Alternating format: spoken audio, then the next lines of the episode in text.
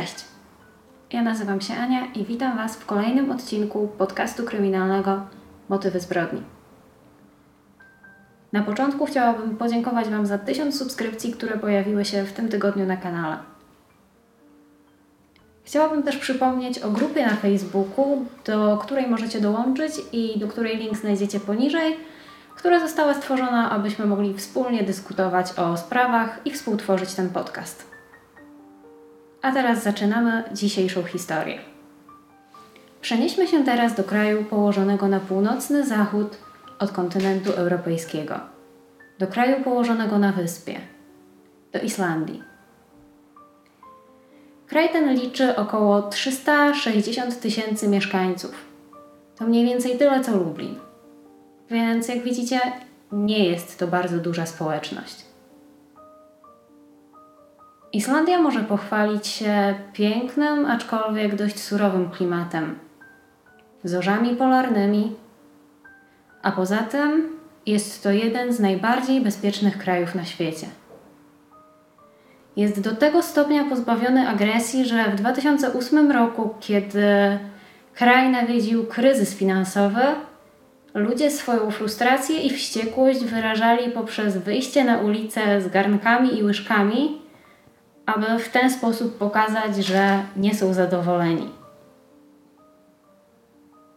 Islandzkie więzienia są puste, na ulicy nie ma niebezpiecznych ludzi, dlatego też mieszkańcy tego kraju czują się bezpiecznie w dzień i w nocy.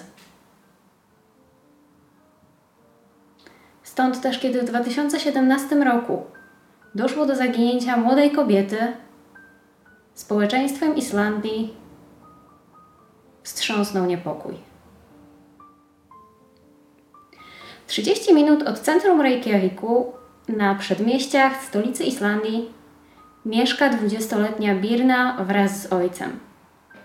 Mieszka z jednym z rodziców, ponieważ rozstali się oni, ale są ciągle w dość pozytywnych stosunkach. Birna jest młodą, pełną życia, energiczną kobietą, która uwielbia muzykę jak większość ludzi w jej wieku, ma grono znajomych, z którymi chętnie spędza czas. Jest bardzo lubiana i otwarta na nowych ludzi.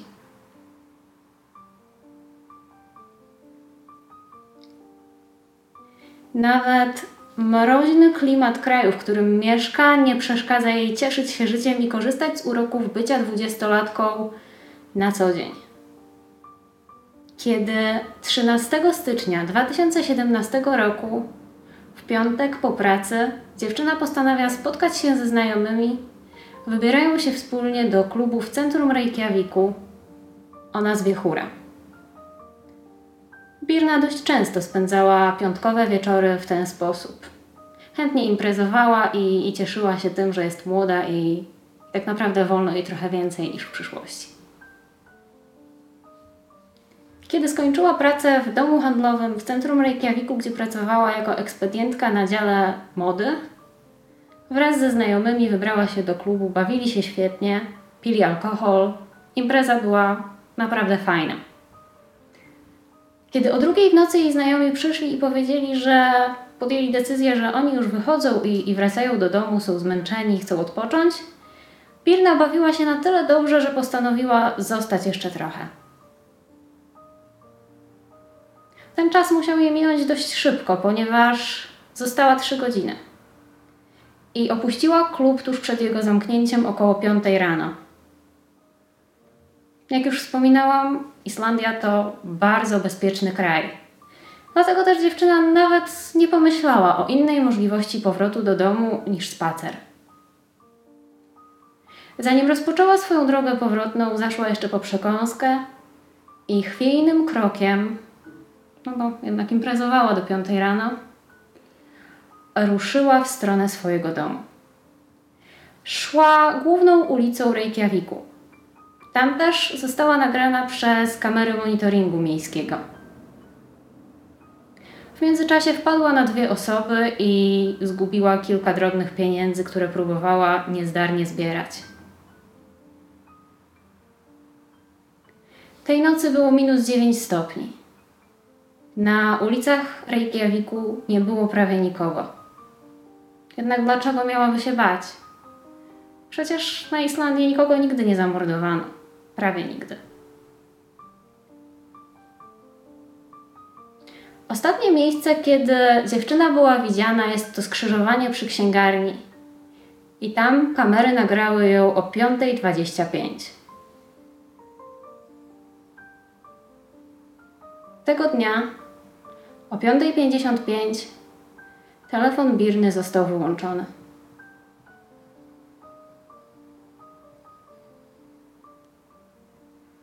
Kiedy 14 stycznia nie pojawiła się w pracy, jej bliska przyjaciółka i współpracownica bardzo się zmartwiła. To było zupełnie do niej niepodobne.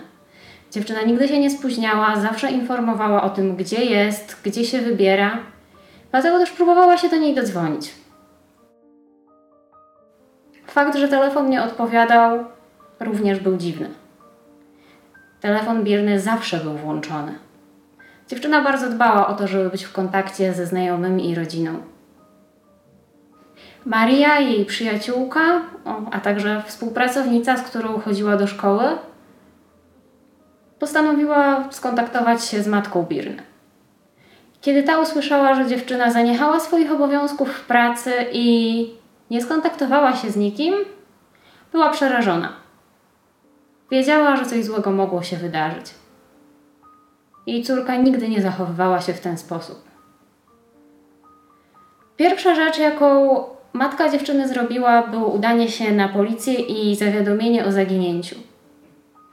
Następnie opublikowała post na Facebooku, prosząc społeczność Islandii o pomoc i o informacje, które pomogą odnaleźć jej córkę.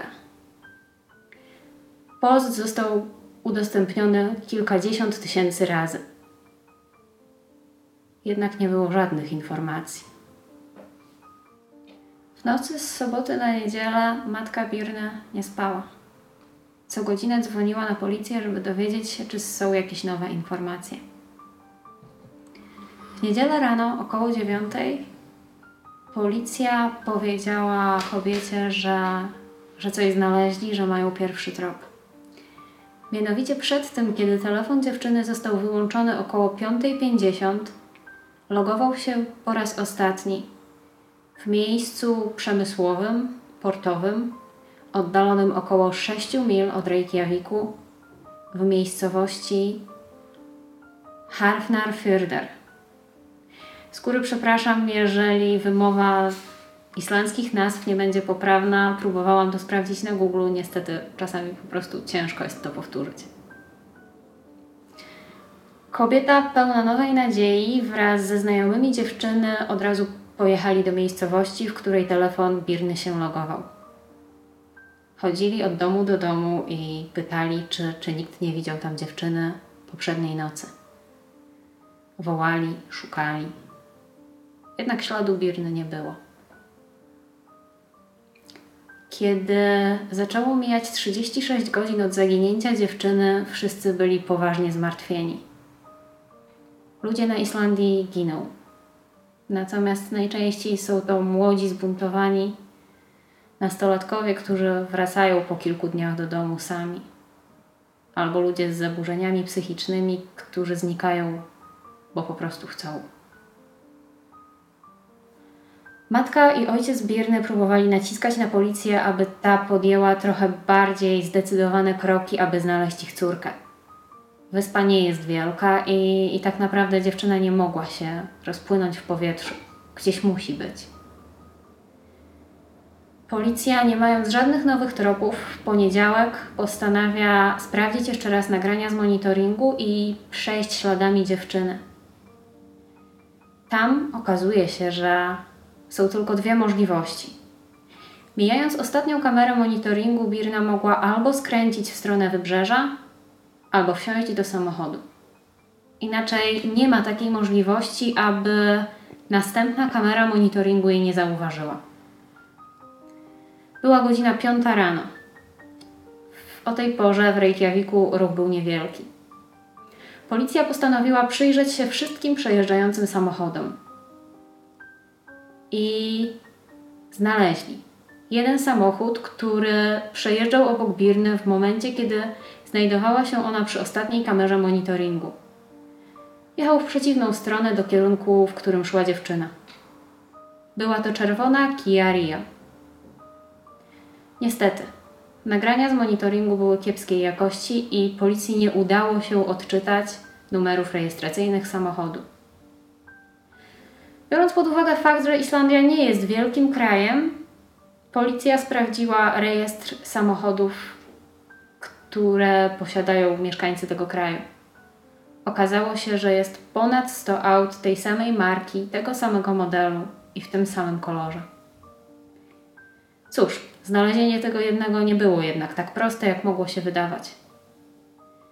Dlatego też w poniedziałek policja postanowiła, że skorzystają z tego, jak bardzo pomocne i zżyte ze sobą jest społeczeństwo Islandii i zwołają konferencję prasową, na której poproszą o pomoc w odnalezieniu kierowcy czerwonej Kii Rio. W tym samym czasie setki wolontariuszy szukało jakiegoś śladu dziewczyny. Część z nich poszukiwała w rejonie, gdzie telefon dziewczyny logował się po raz ostatni. Tam, w trudno dostępnym rejonie, za ogrodzeniem, dwójka młodych ludzi odnalazła but. Czarnego martensa, który Birna miała tej nocy na sobie. Było to jakieś odkrycie. Jednak niestety nie doprowadziło donikąd. Jednak znaleziony dowód naprowadził policję na nowy pomysł. Aby przejrzeć monitoring w porcie, nieopodal miejsca, gdzie logował się telefon dziewczyny oraz gdzie, gdzie znaleziono jej buta. Ku zaskoczeniu wszystkich. Około godziny 6 rano na teren portu wjechała czerwona Kia Rio. Nagranie z monitoringu w porcie było lepszej jakości i w tym momencie udało się znaleźć numery rejestracyjne tego auta. Bardzo szybko okazało się, że auto należy do wypożyczalni samochodów, a między piątkiem a sobotą było wypożyczone przez 25-letniego mężczyznę z Grenlandii, Tomasa Olsena. Chłopak ten zwrócił auto w towarzystwie swojego kolegi Nikolaja Olsena. Jest to tylko zbieżność nazwisk, panowie nie byli ze sobą spokrewnieni. Zwrócił auto w sobotę około południa. Samochód ten obecnie był wypożyczony innym ludziom. Kim był Thomas Olsen? Thomas Olsen był członkiem załogi statku Polar Nanok, który tej nocy cumował w porcie w Reykjaviku. Statek już niestety odpłynął. Kiedy policja zdołała dostać się do samochodu i sprawdzić go, znaleziono ślady krwi. Badania potwierdziły, że była to krew Birny. Wszystko zaczęło wyglądać trochę jaśniej i składać się w jeden obraz. Teraz najważniejsze było, aby sprowadzić Tomasa i Nikolaja z powrotem do Islandii. W tym też czasie rząd Islandii postanowił jak najszybciej skontaktować się z rządem Grenlandii, aby aresztować chłopaka w momencie, kiedy statek dotrze do portu na Grenlandii. Jak się później okazało, nie było to konieczne, ponieważ na statku wydarzenia szły swoim własnym torem. Thomas Olsen otrzymał wiadomość przez Facebooka od islandzkiego dziennikarza z zapytaniem, czy miał on jakikolwiek związek z czerwonym autem oraz z zaginięciem Birny. Chłopak wpadł w panikę. W tym momencie poszedł do kapitana statku i powiedział, że jest podejrzewany o morderstwo. Kapitan próbował go uspokoić, dał mu leki uspokajające, po czym poszedł naradzić się ze starszymi członkami załogi. Wszyscy doszli do wniosku, że najlepiej będzie, jeśli statek zawróci, wpłynie na terytorialne wody Islandii i odda chłopaka w ręce policji. Tak też zrobili. aby podejrzany nie miał żadnego dostępu do informacji, co się dzieje w śledztwie, Wi-Fi na statku zostało wyłączone. Kiedy statek wpłynął na wody terytorialne Islandii, specjalna jednostka wysłała helikopter, który miał aresztować Tomasa i Nikolaja oraz sprowadzić ich na ląd.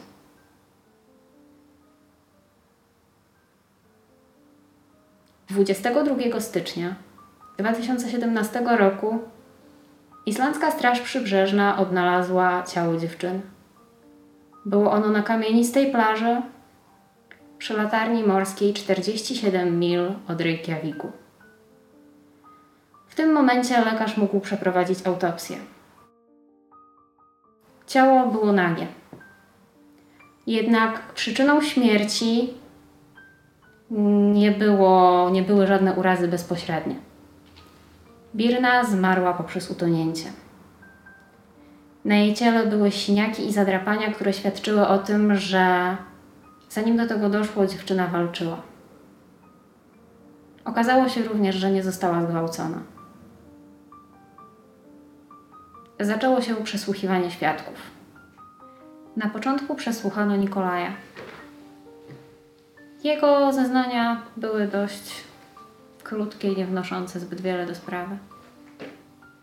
Po prostu powiedział, że tamtej nocy był bardzo pijany i zasnął w samochodzie. Nic nie pamięta. Nagrania z monitoringu sportu potwierdzają jego zeznania. Widać tam, że mężczyzna był dość mocno odurzony, kiedy wychodził z samochodu i szedł na statek. Natomiast zeznania Tomasa były kompletnie bez sensu.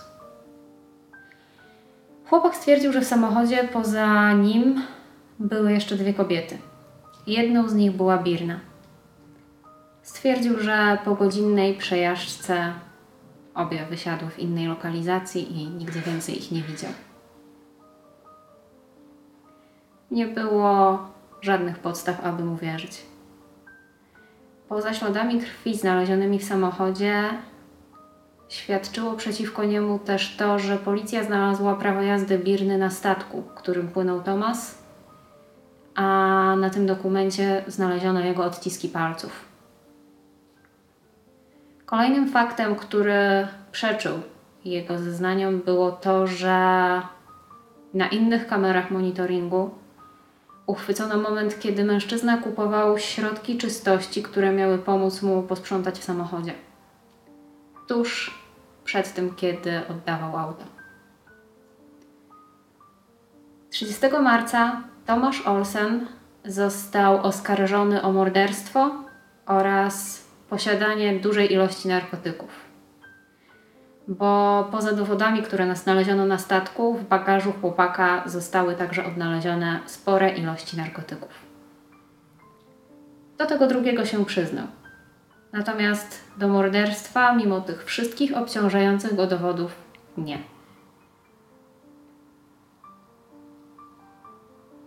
Sąd na Islandii skazał chłopaka na 19 lat pozbawienia wolności. Apelacja została od razu odrzucona. W październiku 2017 roku Thomas Olsen został przetransportowany do Danii, gdzie będzie odbywał karę jako obywatel tego właśnie państwa, ponieważ pamiętajmy, że Grenlandia jest częścią Danii. Na pogrzebie Birny było 2000 osób, włącznie z premierem Islandii. Po tym wydarzeniu kraj podjął decyzję o wzmocnieniu systemu kamer monitoringu miejskiego i chciał zapewnić swoim obywatelom poczucie bezpieczeństwa. Dokładnie takie samo, jak było zanim ta sytuacja się wydarzyła. Członkowie załogi statku Polar Nanok Płacili 15 tysięcy dolarów dla wolontariuszy, którzy brali udział w poszukiwaniu ciała dziewczyny. A także rok po śmierci Birny złożyli wieniec na jej grobie.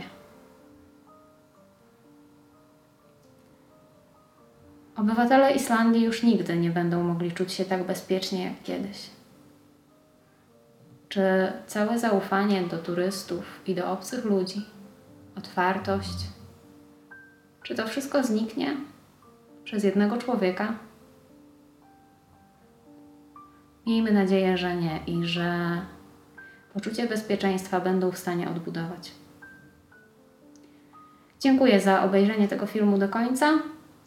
Mam nadzieję, że historia Wam się podobała, o ile takie historie mogą się podobać.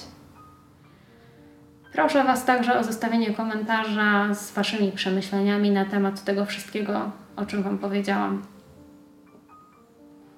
Na koniec nie zapomnijcie o zasubskrybowaniu kanału, aby otrzymać powiadomienia o kolejnych filmach oraz pamiętajcie o dołączeniu do grupy na Facebooku, gdzie będziemy mogli trochę bardziej podyskutować o kolejnych sprawach. Cześć!